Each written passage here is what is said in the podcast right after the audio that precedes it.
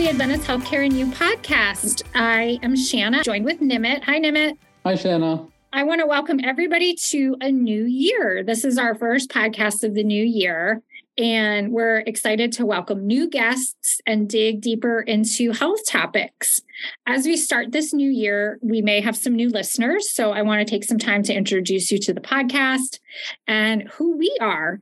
So, the Adventist Healthcare and You podcast is a podcast all about health, making it more relatable, easier. Healthcare is very hard to navigate. And so, we like to talk about health topics and make it easy for everybody to understand. So, we hope that you enjoy it. As I said, I'm Shanna. I'm one of the hosts. I work at Adventist Healthcare. I've been with the organization for nine years, and it's been a wonderful organization to be a part of.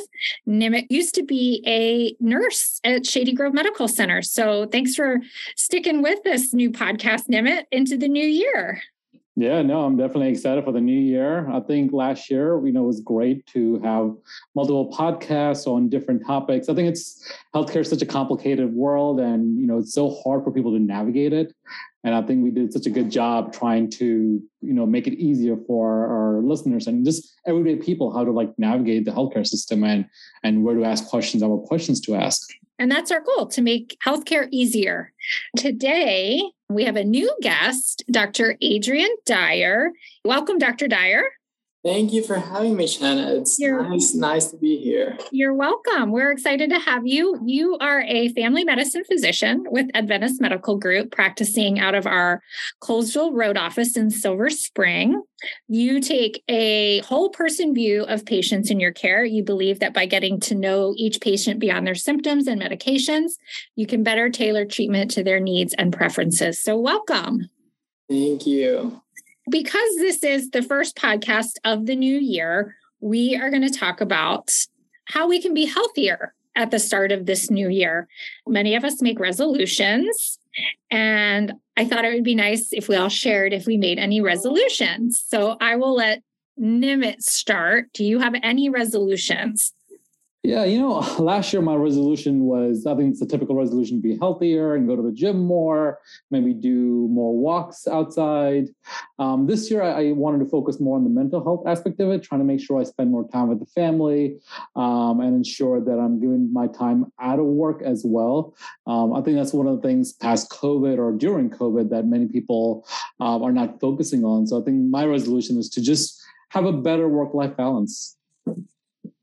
Thank you. Dr. Dyer, did you make any resolutions? I think for me, it's definitely getting out a little more. I've spent so much time indoors. I want to go out, explore the DMV region, and just maybe try to conquer my fear of roller coasters as a secondary resolution. But we'll see. You have fun resolutions. I like that. well, if you need a partner on the roller coasters, I volunteer. I, I was just going to say that if you need somebody to go to roller coaster with you, I'm all yes. about that. I will hold your hand all the way through. um, what about you, Shanna? I've always read over these last few years that making resolutions don't work. Like you make these um, you know you make these unattainable resolutions and it, they're very hard to keep and so i I really liked Urals because they seem to be attainable and they're not these big, huge mountains to climb. And so I try to make my resolutions simple or easier to manage. And so for me, my resolution this year is to be more active. However, I manage to do that, I just I need to be more active. I've heard other doctors in the past small steps, so I'm trying to be very aware of the small steps. So my resolution this year is to just be more active. I, I don't want to put any pressure on myself of I need to be active 30 minutes a day, an hour a day. I just really want to just focus on just being more active. So that's for me. Is what I'm That's great. I think yeah. it's I think it's very like low key. I think it just needs to be realistic. Dr. Dyer, when you see patients at the start of the new year, do you have a recommendation on a best way to make goals and keep them? Is that something you talk about with your patients?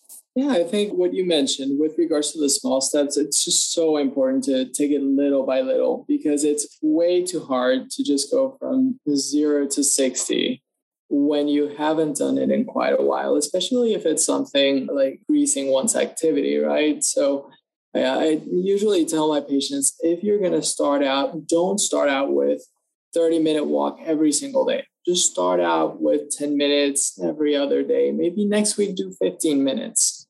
Maybe if you don't feel ready to go for the 15 minutes, go back, take a step back, go back to the 10 minutes every other day and get yourself to a goal. You know, propose a goal. Maybe by the summer, I'll do half an hour every other day. And that's fine. It doesn't have to be all accomplished in a set amount of time. This is not a race, I tell my patients. So it's a good way to not overwhelm oneself.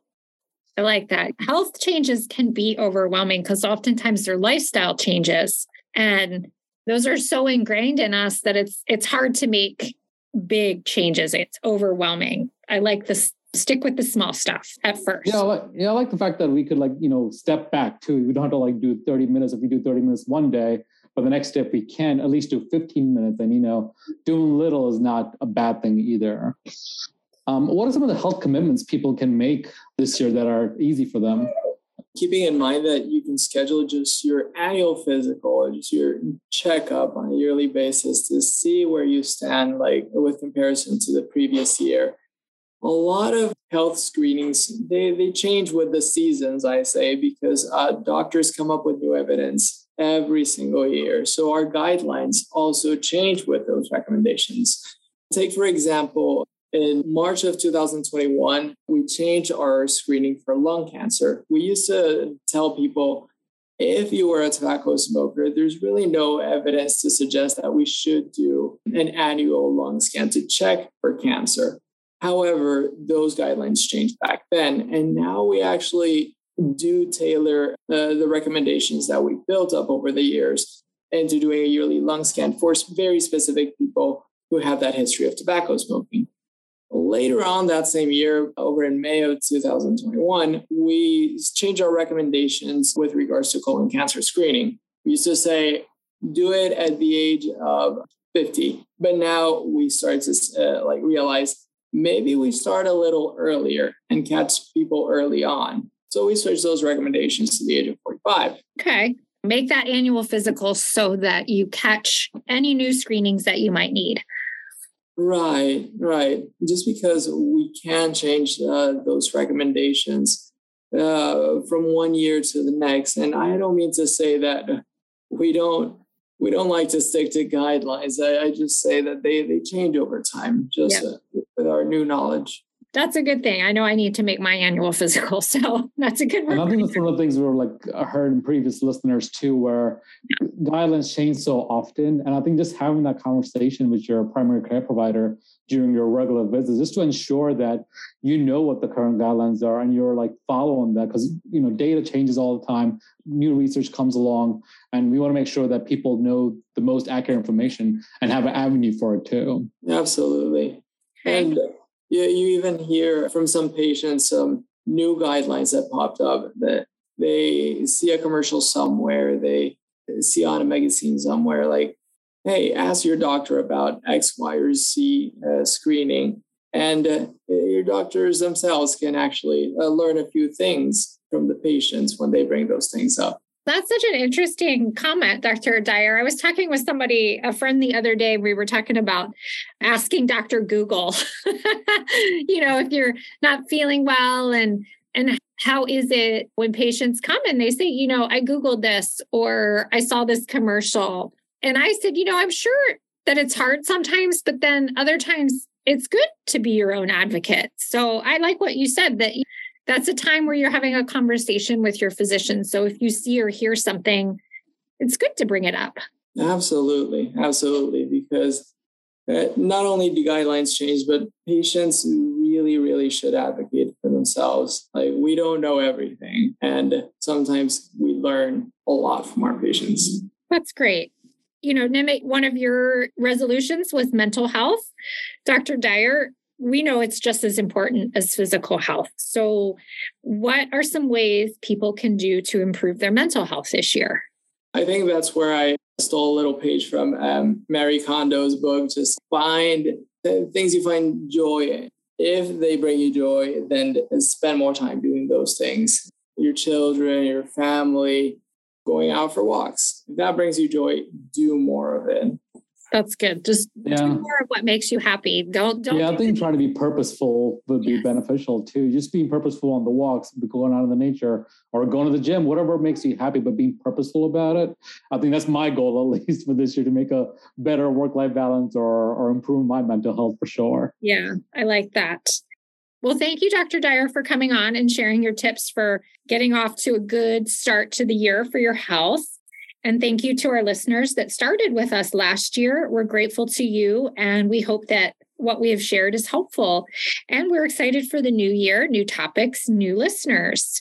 If you haven't subscribed to us yet, please follow us to get new episodes. And if you'd like to find Dr. Dyer and learn more about him, check out adventisthealthcare.com and search Find a Doctor. And thank you to everyone. Thank you, Nimeet. And I hope everything's going well with the new baby. Yes, it's going great. All right. Well, thank you, everybody, and Happy New Year.